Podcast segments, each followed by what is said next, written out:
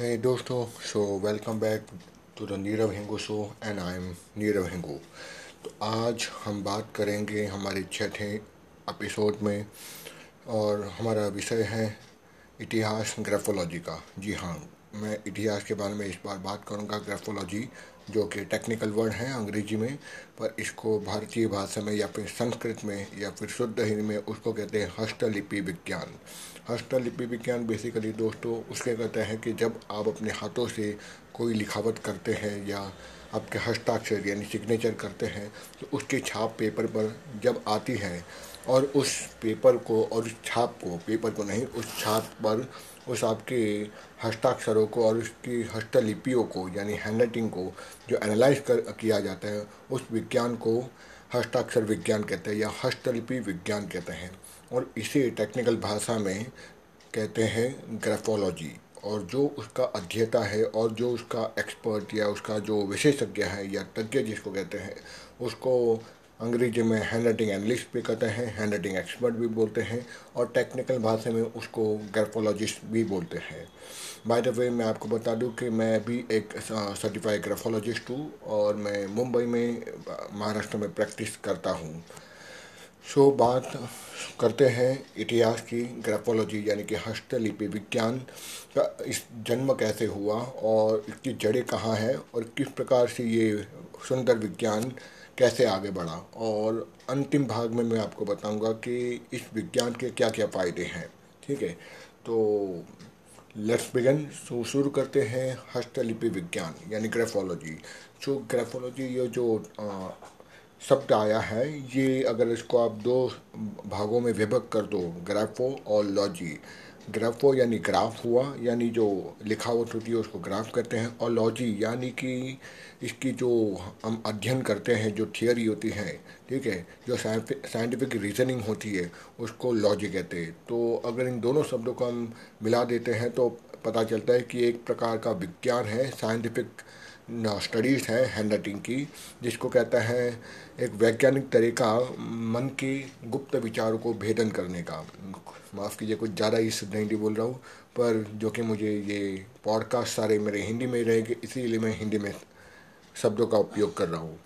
सो so, इसीलिए हस्तलिपि विज्ञान वही है जहाँ आप उनके हस्ताक्षरों को सूक्ष्मता से भेदन करते हो उसके अंतकरण को और उसके सबकॉन्शियस माइंड यानी कि उसको अंत चेतना को आप पूरी तरह से पढ़ सको, इसीलिए इसको हस्तलिपि विज्ञान रूप से जाना जाता है।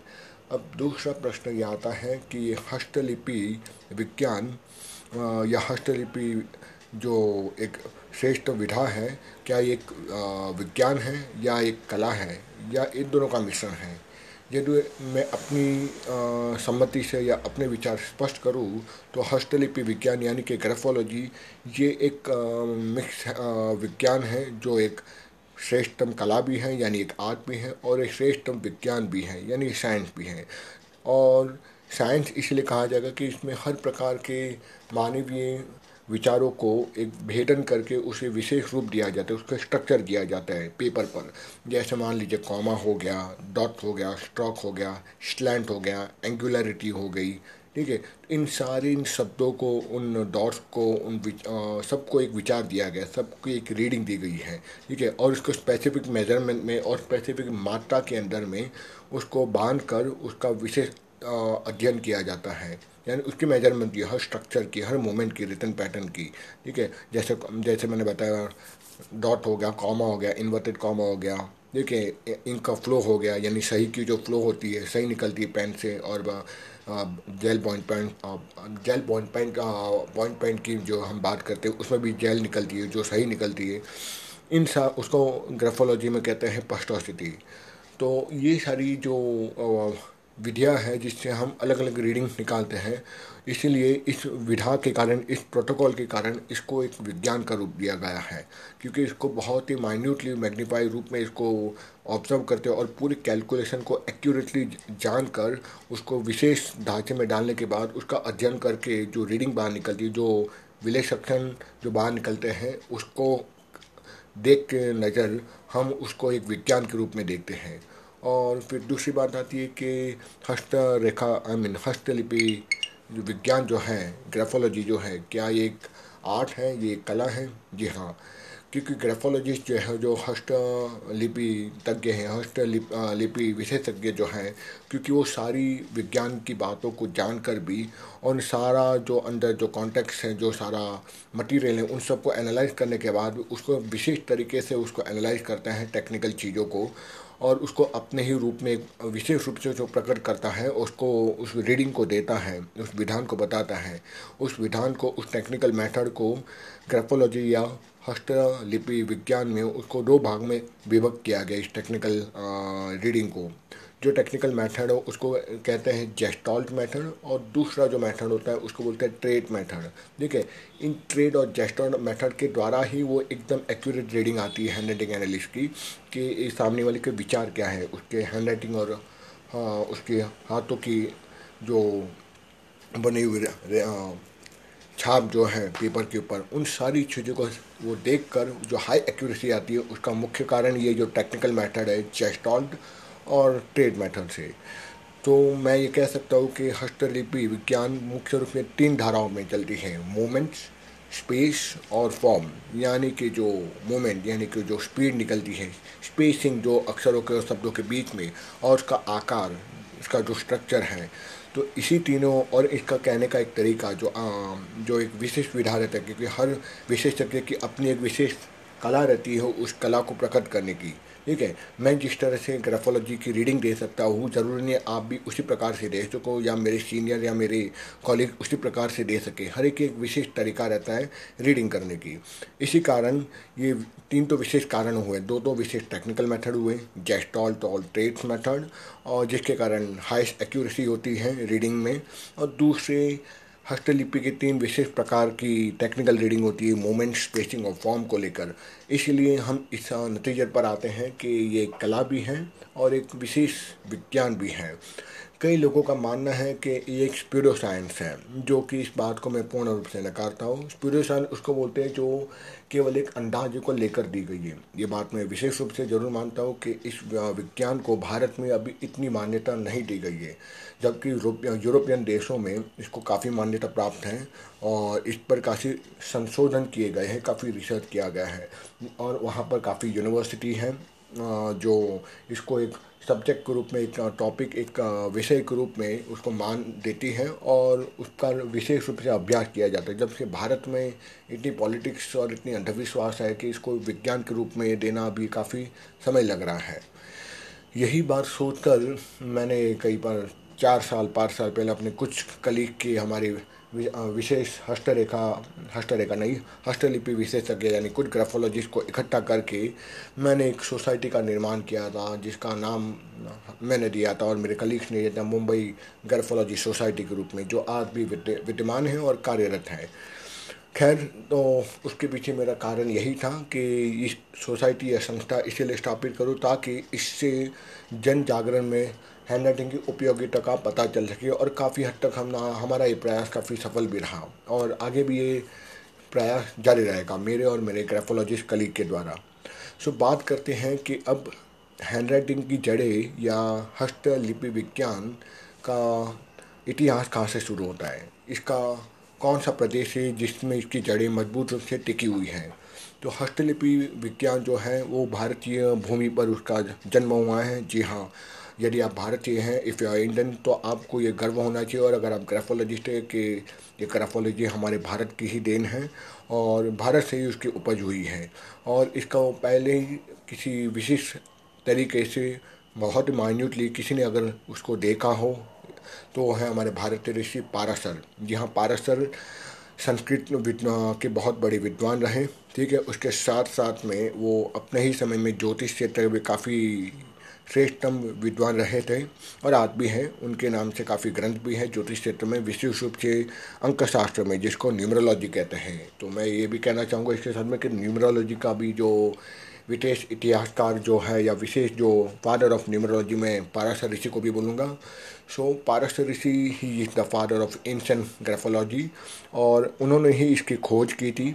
उन्होंने ही जब पृथ्वी पर आए तब काफ़ी सालों तक उन्होंने पृथ्वी पर संस्कृत शब्दों पर यानी देवनगरी इस वर्णमाला पर उन्होंने विशेष रूप से अभ्यास किया और संस्कृत पर और देवनगरी पर विशेष रूप से अभ्यास करने के बाद कई सालों के अभ्यास के नंतर उन्होंने एक विशेष पुस्तक का प्रादुर्भाव किया। एक पुस्तक लिखी, जो पृथ्वी पर सबसे पहली पुस्तक है, हस्तलिपि विज्ञान पर, यानी ग्राफोलॉजी पर, और उस पुस्तक का नाम है ग्रिप। जी हाँ ग्रिप। अंग्रेज़ी में इसको लिखा जाएगा G R double E P H A grip करके है, जिसमें संस्कृत में ही ये पुस्तक लिखी गई है। और संस्कृत वर्णमाला में जितने भी अक्षर हैं, जिसकी पैटर्न है स्टॉक है, मात्रा है अर्धा रेखा है शीरो रेखा है, ठीक है लाइन है फुल स्टॉप है, इन सारी चीज़ों को विशेष रूप से उन्होंने वर्णन किया है। पर दुख की बात यह है कि पराशर महाराज की ये पुस्तक आज भी कहीं भी इतिहासकारों को मिली नहीं है। अगर शायद मिल जाए तो मुझे काफ़ी खुशी होगी क्योंकि इस विज्ञान से मुझे काफ़ी प्यार है और ग्राफोलॉजी से मुझे काफ़ी सहायता मिली मेरे जीवन काल में भी। ठीक है।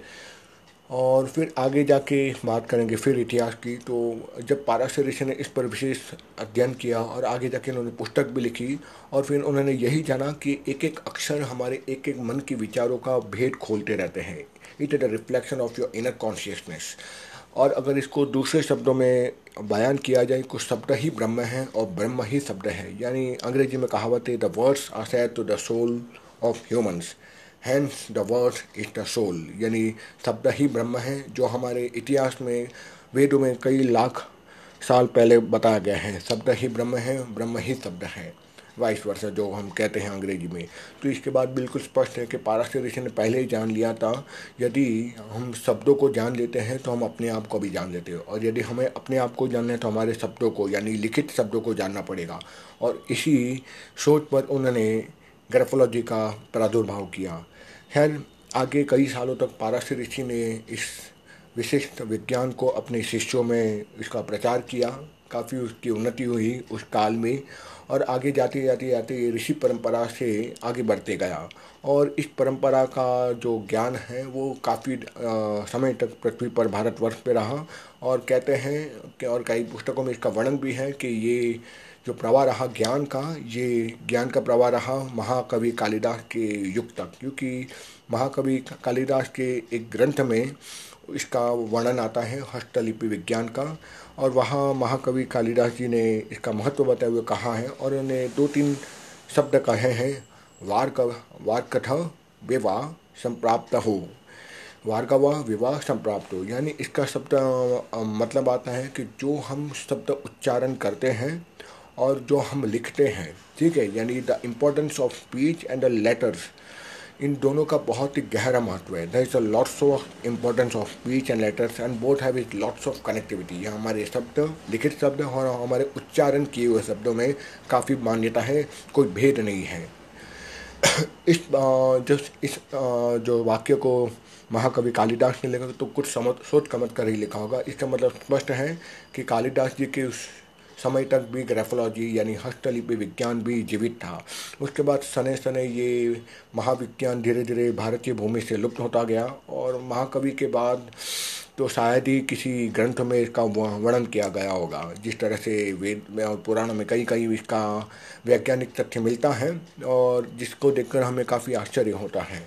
खैर, इसके बाद एक प्रकार से कई साल तक ये विज्ञान लुप्त रहा और ईश्वरी कृपा से कई सालों बाद तकरीबन ईसा के तीन हज़ार वर्ष से पूर्व सुमेरियन जो व्यवसायिक थे, यानी अंग्रेज़ी में कहे सुमेरियन मर्चेंट्स वो पहले व्यक्ति, पहला जन समुदाय था जिन्होंने इस पर वापस खोज करना शुरू कर दिया, जिस start touching and codified the language English और उन्होंने अंग्रेज़ी शब्द, क्योंकि उस समय में तो फिर अंग्रेज़ी शब्द ही प्रधान रही। हमारे वेद में कई साल पहले लिख दिया गया था कि कलिकाल आते आते एक विशिष्ट भाषा रहेगी और उसी पर सारी चीज़ें आधारित रहेगी। अंक, ज्योतिष भी, सामान्य जन जागरण का व्यवहार भी और उच्चारण विधि भी। यानी हमारा वेद शास्त्र इतना अटूट है कि हमारे हिंदू ऋषियों ने बहुत पहले ही जान लिया था कि आगे जाके अंग्रेज़ी हमारे मुख्य धारा की भाषा रहेगी। उसी में ज्योतिष लिखी जाएगी, ज्योतिष शास्त्र का अभ्यास भी किया जाएगा, उसी पे जन व्यवहार भी किया जाएगा।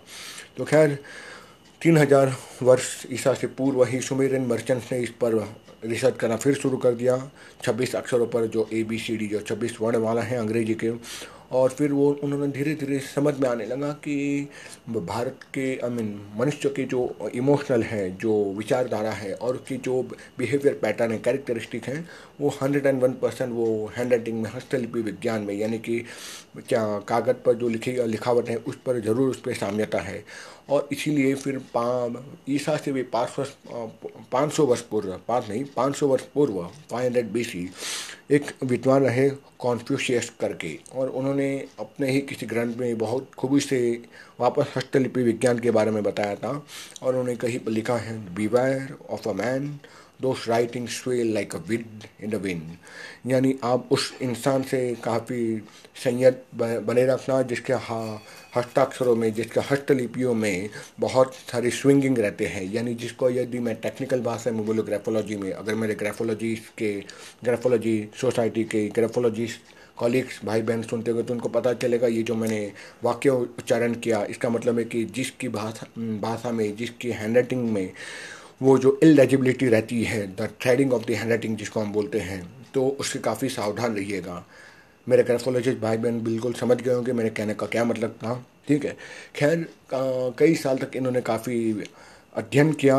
ये मर्चेंट्स लोगों ने सोमेरियन मर्चेंट ने, इस बिज़नेस वर्ल्ड वालों ने, उसके बाद आगे जाते आके आके फिर थोड़ा अंतराल आ गया ग्राफोलॉजी वर्ल्ड में।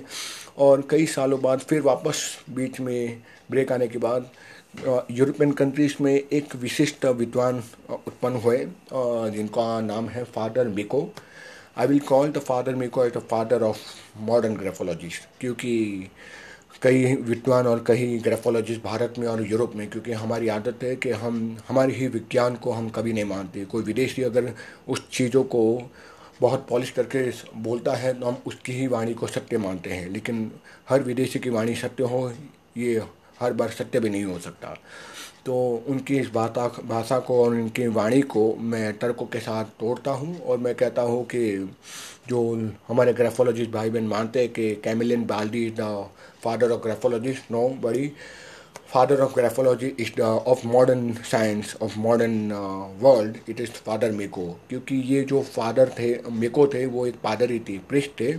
एक चर्च में और बहुत सात्विक जीवन व्यतीत करते थे और सात्विक जीवन व्यतीत करते करते ईसा की उपासना करते करते उनका ध्यान वापस हस्तलिपि पर गिरा, क्योंकि जो सात्विक जीवन जीता है, मन से शब्दों से और विचारों से उनको ही आध्यात्मिकता प्राप्त होती है और उनको ही ग्राफोलॉजी फलीभूत होती है। हाँ ये एक सबसे बड़ा सीक्रेट है। अगर आप ग्राफोलॉजी सीख रहे हो या सीख चुके हो और अगर आपको लगता है कि मेरी ग्राफोलॉजी रीडिंग अच्छी नहीं हो रही है तो मैं आपको बोलूँगा, आपको अपने शब्दों पर, अपने वाणी पर और अपने वर्तन पर, यानी अपने कर्म पर मनसा वाच्य कर्णवा पूर्ण रूप से एक रूपता रखनी चाहिए, सत्य बोलना चाहिए। फिर आप देखो, आपकी ग्राफोलॉजी में रीडिंग आपकी एकदम अच्छी रहेगी। ये मेरा बैट है, ये मेरा चैलेंज है कि हंड्रेड परसेंट होता है ये। मैं अपने अनुभव से मैं बोल रहा हूँ। खैर तो फादर मीको ने काफ़ी इस पर हैंड राइटिंग पर विशेष रिसर्च किया और रिसर्च करने के बाद उन्होंने सोचा कि क्यों ना इसको, सबको बताओ और उन्होंने धीरे धीरे धीरे धीरे इस साइंस के बारे में, इस विज्ञान के बारे में लोगों को बताना शुरू कर दिया और उससे पहले उन्होंने कहते हैं कि तकरीबन एक लाख या एक लाख से भी अधिक हस्ताक्षर लोगों के अध्ययन की हस्तलिपि, यानी कि हैंड राइटिंग के स्पेसिमेंट सैंपल पे लिए और उसको विभक्त किया गया बाइफोकेट किया गया अलग अलग कैटेगरीज में। उसके हस्ताक्षर और उसकी हस्तलिपि के विधान के आधार पर, यानी सिग्नेचर के बेस पर और हैंड राइटिंग के बेस पर ह्यूमन बिहेवियर को उन्होंने एक कैटेगराइज किया और उसके ऊपर बहुत डिटेल पर उन्होंने स्टडी किया। और कई सालों तक, कई सालों तक स्टडी करने बाद उन्होंने यही एक स्टेटमेंट दिया कि मानव शरीर बहुत ही ज़्यादा जटिल और बहुत ही यूनिक है और उससे भी यूनिक मानव शरीर से भी कोई ज़्यादा ही महत्व कोई है, वो है मानव मस्तिष्क, मानव मन। वो इतना हाईली एक्टिव है कि उसको जानना बहुत मुश्किल है। और उसको यदि जानना है तो फादर उनको कहता हूँ, आप मनुष्य के हथेली को जान सकते हो कि उसके अंदर क्या विचार है, क्योंकि हथेली ह्यूमन पाम उसके अंदर पूरा आत्मा और पूरा चरित्र का रिफ्लेक्शन होता है। उसका पूरी परछाई उसके हाथों की रेखाओं में आता है। आपको जानकर थोड़ा अजीब लगेगा, लेकिन ये सत्य है। जिस तरह पैलमिस्ट्री से आपको पूरा जीवन चरित्र और पूरी बिहेवियर पैटर्न चला, पता चलती है, उसी प्रकार से हस्त रेखाओं की तरह हस्तलिपि क्योंकि वो भी तो हाथ से लिखा जाता है। इसीलिए हमारे हाथों का और हमारे मन मस्तिष्क का बहुत ही गहरा संबंध है। इस कारण फादर मेको ने कहा जिस तरह हस्तरेखा से सारी चीज़ें पता चली हाथ से लिखी हुई हस्ताक्षरों को और हस्तलिपियों को भी हम विशेष रूप से सारी चीज़ें जान सकते हैं ह्यूमन नेचर के बारे में। और इसीलिए उन्होंने फिर बहुत सारे हैंड राइटिंग पैटर्न को एक पेपर पर प्रिंट किया और उसको उन्होंने कहीं ना कहीं कटिबंद किया ही होगा। लेकिन उनसे लिखी हुई इन रिसर्च थीसिस को यदि हमको जानने को मिले तो ये हम ग्राफोलॉजिस्ट के लिए काफ़ी उत्साह का बात होगा काफ़ी काफ़ी खुशी का बात होगा। लेकिन फ़िलहाल तो ना पाराशर ऋषि की पुस्तक मिली है ना फादर मिको की बनाई हुई रिसर्च पेपर का हमारे हाथ में कहीं पर कोई पेपर आया है ना हमें कहीं पर इसके बारे में जानने को मिला है।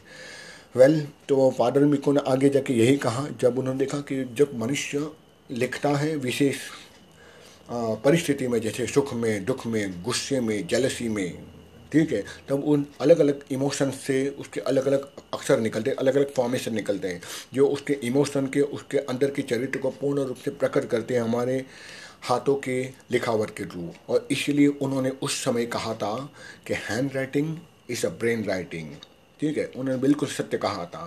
लोग सोचते ये माइकल बाल्डी ने कहा था, माइकल बाल्डी या पिचौन ने नहीं कहा था, ये फाइडर मेको ने कई वर्ष पहले ही कहा था कि हैंड राइटिंग और letter cannot be the same of the human being in this whole universe neither we copy each other hand writing because the emotion varies from person to person यानी दूसरा सवाल भी आता है कि ग्राफोलॉजी में या हैंड राइटिंग में उनके विशेषज्ञों को लोग पूछते हैं, मुझे भी पूछते हैं हैंड राइटिंग की कंसल्टिंग में कि क्या सर मैंने हैंड राइटिंग या हैंड सिग्नेचर विशेष रूप से इसीलिए ऐसी कर दी है ताकि कोई मेरी सिग्नेचर कॉपी ना कर सके, कोई मेरी हस्ताक्षर कॉपी ना कर सके तो मैं उनको बता दूँगा, आपके हस्ताक्षर, आप खुद भी दूसरी बार लिख के देखिए, आप कॉपी नहीं कर पाओगे। क्योंकि जैसे हम विशेष क्षणों में उस हैंड राइटिंग को सिग्नेचर को लिखते हैं तो विशेष क्षण के कारण उस न्यूरॉन्स में अंदर एक विशेष रिएक्शन होता है हमारे ब्रेन के अंदर। और विशेष रिएक्शन के कारण जब ग्रीन मैटर टकराते हैं और उसके कारण जो न्यूरॉन्स जब ट्रैवल करते हैं ब्रेन से अंदर से, जो एनर्जी पास होती है हार्ट पर और जो लिखावट बनती है वो विशेष क्षण में बनती है। वैसा विशेष क्षण और विशेष आकार और अक्षर हम उसी क्षण लिख सकते हैं और इसी कारण हम शब्द में ये भेद हैं स्वभाव का एटीट्यूड का, जो भी आप बोलो या ईगो का। और इसीलिए जब स्वभाव अलग है तो हैंड राइटिंग भी अलग है। इसलिए कोई व्यक्ति की एक हैंड राइटिंग दो बार नहीं लिखी जा सकती या किसी दो व्यक्ति की हैंड राइटिंग या सिग्नेचर एक कभी नहीं हो सकती पूरे ब्रह्मांड में, क्योंकि हर व्यक्ति विशेष स्किल और विशेष गुणों से युक्त है। ये परमात्मा की सबसे बड़ी खासियत है। उन्होंने प्रत्येक व्यक्ति को विशेष गुणों से ढाला है। ठीक है? तो आगे जाके बात करते फिर फादर मेको की तो फादर मेको का जब देहांत हो गया, तब उनके इस ज्ञान को आगे बहुत कम लोगों ने उनको प्रचार किया। लेकिन उनके इन प्रचार कार्यों को आगे जाके एक विद्वान ने जिसको कह रहे हैं डॉक्टर प्रायर उन्होंने इसको इस गद्दी को इस विज्ञान को धीरे धीरे संभाला और हैंड राइटिंग को एक पूर्ण रूप से विज्ञान का एक स्थान दिया उस समय में। क्योंकि फादर मी को चल बसे उसके बाद इतना प्रचार पूरे जो, ज़ोर शोर से किसी ने नहीं किया। उसके बाद केवल डॉक्टर प्रायर ने किया और डॉक्टर प्रायर की ये पूरी मंशा रही और पूरी कोशिश रही कि इसको एक विज्ञान का स्थान मिलने के साथ साथ में ह्यूमन ह्यूमन एनाटॉमी में फिजियोलॉजी में और मेडिकल साइंस में इसको एक दर्जा, इसका एक सब्जेक्ट में इसको इंक्लूड किया जाए मेडिकल साइंस के अंदर। यानी जो ह्यूमन एनाटॉमी रहती है, उसमें इसको भी स्थान दिया जाए। उन्होंने काफ़ी प्रयास किया डॉक्टर प्रायर ने। I am thankful to doctor Preyer लेकिन उनका भी ये प्रयास इतना फलीभूत नहीं रहा, क्योंकि उस समय यूरोप के स्कूलों में, मेडिकल स्कूलों में, ह्यूमन फिजियोलॉजी में इसको ज़रूर इंक्लूड किया गया, लेकिन कुछ समय तक। उसके बाद उसको हटा दिया गया। तो मेडिकल ब्रांच की ये शाखा ज़रूर बनी। ये एक सब्जेक्ट का एक अंश ज़रूर रहा एनाटॉमी में, लेकिन आगे जाके उसको शायद उन्होंने निकाल दिया। अब एनाटॉमी क्या होता है? यानी पूरे शरीर का जो विज्ञान, कैसे काम करता है, उसको ह्यूमन एनाटॉमी बोलते हैं। तो ये एमबीबीएस में फ़र्स्ट ईयर में सिखाया जाता है। ठीक है तो इसीलिए फिर जब इनका भी ये प्रयास नहीं है, लेकिन उन्होंने फिर भी, डॉक्टर प्रायर ने फिर भी अपने प्रयास जारी रखे और जीवन के अंत तक उन्होंने काफ़ी ग्रंथ उन्होंने भी लिखे होंगे, मैं मानता हूँ। और डॉक्टर प्रायर के बाद और भी बहुत सारे वैज्ञानिक और विद्वान इस क्षेत्र में आए, जैसे क्योंकि वहीं से डॉक्टर प्रायर के बाद ही धीरे धीरे शनि शनि इस क्षेत्र में और भी उंडा रिसर्च हुआ और अनुसंधान करने के बाद काफ़ी सारे विद्वानों ने इस तरफ़ रुख किया और इस विज्ञान को रुचि लेते हुए पढ़ा और उन्होंने भी इस विज्ञान को आगे लेके गए। उनमें से विशेष रूप से रहे डॉक्टर मिको, उसके बाद आए डॉक्टर प्रायर और डॉक्टर प्रायर के बाद मैं ज़रूर वर्णन करना चाहूँगा। Wilhelm Preyer, doctor L Klages, Richard Harden, mister Adin टेल्सर, एरिफ और बहुत सारे विद्वान रहे जिन्होंने काफ़ी अनुसंधान किया हैंड राइटिंग यानी कि हस्तलिपि विज्ञान पर। और विशेष रूप से डॉक्टर प्रायर और उनके शिष्यों उनके कलीगों का ही ये विशेष अनुसंधान और उनका विशेष योगदान रहा इस साइंस को कि ये विज्ञान केवल उनके ही देश में नहीं, भारत के भारत में भी थोड़ा बहुत हुआ, लेकिन यूरोप में काफ़ी इसका प्रचार हुआ और विशेष रूप से जर्मनी, इटली, फ्रांस और स्विट्ज़रलैंड के इन प्रदर्शनों में डॉक्टर प्रायर और उनके फॉलोवर ने ही इस विज्ञान का काफ़ी प्रचार किया। उसके बाद लेट सेवेंटी सेंचुरी में आने के बाद इटली में एक बड़ा, बड़े विद्वान और अच्छे मेडिकल प्रोफेसर रहे। इटालियन मेडिकल डॉक्टर और प्रोफेसर जो यूनिवर्सिटी ऑफ़ बोलोग्ना में अध्ययन करते थे और प्रोफेसर थे। वहाँ doctor professor Carmillo Camillo Baldi sorry मैंने गलत उच्चारण किया। डॉक्टर कैमिलो बैल्डी करके इटालियन डॉक्टर थे और प्रोफेसर भी थे, जो 1622 के आसपास में उन्होंने ग्रेफोलॉजी पर काफ़ी रिसर्च किया। और आगे जाके फिर उन्होंने रिसर्च करके हुए, इसको एक नई तरीके से, अपने सिंसियर एफर्ट के साथ नई तरीके से इसको पेश किया और ज़्यादा जब अभ्यास किया और उन्होंने अपने सारे अभ्यास का पूरा निचोड़ उस ग्रंथ में लिख दिया, जो उन्होंने पुस्तक लिखी थी 1622 के आसपास में। उस बुक, पुस्तक का शीर्षक था यानी टाइटल था हाउ टू जज the nature and the character of a person from his letters ये काफ़ी अच्छी बुक मानी जाती है ग्रेफोलॉजी पर मॉडर्न ग्रेफोलॉजी में। और कहते हैं कि इटली में इस पुस्तक की इतनी भारी चर्चा हुई और इसको इतनी ख्याति प्राप्त हुई कि इससे उनकी ख्याति, इस पुस्तक से उनको लोग जानने लगे मिस्टर कैमिलो बाल्दी को। खैर, आगे जाके एक और विद्वान हुए, चीन मिचौन करके। इन्होंने ही इस शब्द को प्रख्यात किया और इस इस विज्ञान को एक नाम दिया, यानी ग्राफोलॉजी। ये शब्द कॉइन किया गया है जीन मिचौन के द्वारा ही, जो कि फ्रेंच के एक विद्वान रहे और 1800 में सत्तर के दशक में उन्होंने काफ़ी रिसर्च किया और उन्होंने भी काफ़ी रिसर्च करने के बाद अपनी पहली पुस्तक प्रकाशित की 1872 में। जी हाँ 1872 में मिस्टर मिचौन ने अपनी पुस्तक प्रकाशित की और उन्होंने उनका ही प्रयास था कि आगे जाके उनके नाम से उन्होंने जो नाम दिया इस विज्ञान को ग्रेफोलॉजी, ये उनकी देन है ये शब्द। फिर खैर सत्रह सौ ईस्वी समाप्त हुई और अठारह सौ का जब अठारह सौ ईस्वी जब शुरू हुई, तब जर्मनी में काफ़ी इसका प्रचार हुआ, ग्राफोलॉजी का, हस्तलिपि विज्ञान का, और जब जर्मन में इसका काफ़ी प्रचार होने लगा तो बहुत सारे संस्थान भी बनने गए। उसमें से पहला जो संस्थान बना, वो था द जर्मन ग्राफोलॉजी सोसाइटी। जी हाँ ये पहला संस्थान रहा जर्मनी में अठारह सौ की ईस्वी में एटीन हंड्रेड में, द जर्मन ग्राफोलॉजी सोसाइटी। उन्होंने काफ़ी रिसर्च किए थे, और आज भी रिसर्च पेपर उनके पास है। आज एक, आगे जाके तकरीबन उन्नीस सौ के अंत में, उन्नीस सौ नहीं अठारह सौ के अंत में, यानी जब उन्नीसवीं सदी नज़दीक आ रही थी 1895 में एक चाइल्ड साइकोलॉजिस्ट हुए, विलमल प्रेयर, जो मैंने आपको स्टार्टिंग में बताया। विलमल प्रेयर भी एक विशेष विद्वान रहे हैंड राइटिंग एक्सपर्ट रहे अठारह अठारहवीं सदी, शताब्दी में, और उन्होंने भी रिसर्च करके काफ़ी कुछ बताया कि केवल ब्रेन ही नहीं, हमारी फिंगर्स भी हैंड राइटिंग को बनाने में, अक्षर को बनाने में काफ़ी महत्वपूर्ण योगदान देते हैं और उन्होंने भी वही बात दोहराई जो फादर मिको ने दोहराई थी। It is not only the graphology but it is only the hand writing that is actually a brain writing ये वापस मिस्टर विलमेम प्रेयर ने भी 1895 में अपनी पुस्तक में कहा था, इस साइकोलॉजिस्ट ने। आगे जाके उन्नीसवीं शताब्दी आ गई और उन्नीस बीस में, यानी 1922 में 1920 के आसपास में जर्मनी में एक और संस्था का उदय हुआ, जो एबी मिचॉन ने इस्टेब्लिश की थी उस संस्थान का। उस संस्थान का नाम है द ग्रेफोलॉजी सोसाइटी। आगे जाके डॉक्टर एल क्लार्क, जो 1895 यानी उन्नीस सौ शताब्दी के आसपास में उन्होंने भी काफ़ी इस पर रिसर्च किया और उनको फिर फादर ऑफ़ मॉडर्न ग्राफोलॉजी माना जाने लगा, क्योंकि उनकी जो पब्लिकेशन थी, उनकी जो विचारधारा थी, उनकी जो रिसर्च थी, वो लाजवाब थी डॉक्टर क्लार्क की और उनकी एक रिसर्च पेपर पब्लिश हुई थी हैंड राइटिंग एंड कैरेक्टर जो इतनी प्रख्यात हुई थी कि उनको भी डॉक्टर प्रायर की तरह काफ़ी नवाजा गया डॉक्टर का बैल्डी की तरफ़ उनको काफ़ी नवाजा गया और इसीलिए उनका भी नाम हैंड रन की हैंड राइटिंग के इतिहास में काफ़ी अमर रहेगा, उनका काफ़ी योगदान रहा। और 1920 के बाद वर्ल्ड वॉर रहा, वर्ल्ड वॉर टू रहा तो उस समय भी भी कहते हैं कि जर्मन जर्मनी ने भी जब वर्ल्ड वॉर रहा, उस समय भी उन्होंने हैंड राइटिंग एक्सपर्ट को हायर किया था और अपनी डिफेंस टीम बनाने के लिए कि कितने स्ट्रॉन्ग और अच्छे लड़ाकू सैनिक हमारे हमारे आर्मी में हो, इसलिए उन्होंने हैंड राइटिंग का सहारा लिया था जर्मनी ने और उन्होंने हैंड राइटिंग एक्सपर्ट को विशेष रूप से अपॉइंट किया था वर्ल्ड वॉर के टाइम में और उसी हैंड राइटिंग एक्सपर्ट और हैंड राइटिंग साइंस के कारण ही जर्मन काफ़ी स्ट्रांग हुई थी वर्ल्ड वॉर के टाइम पे।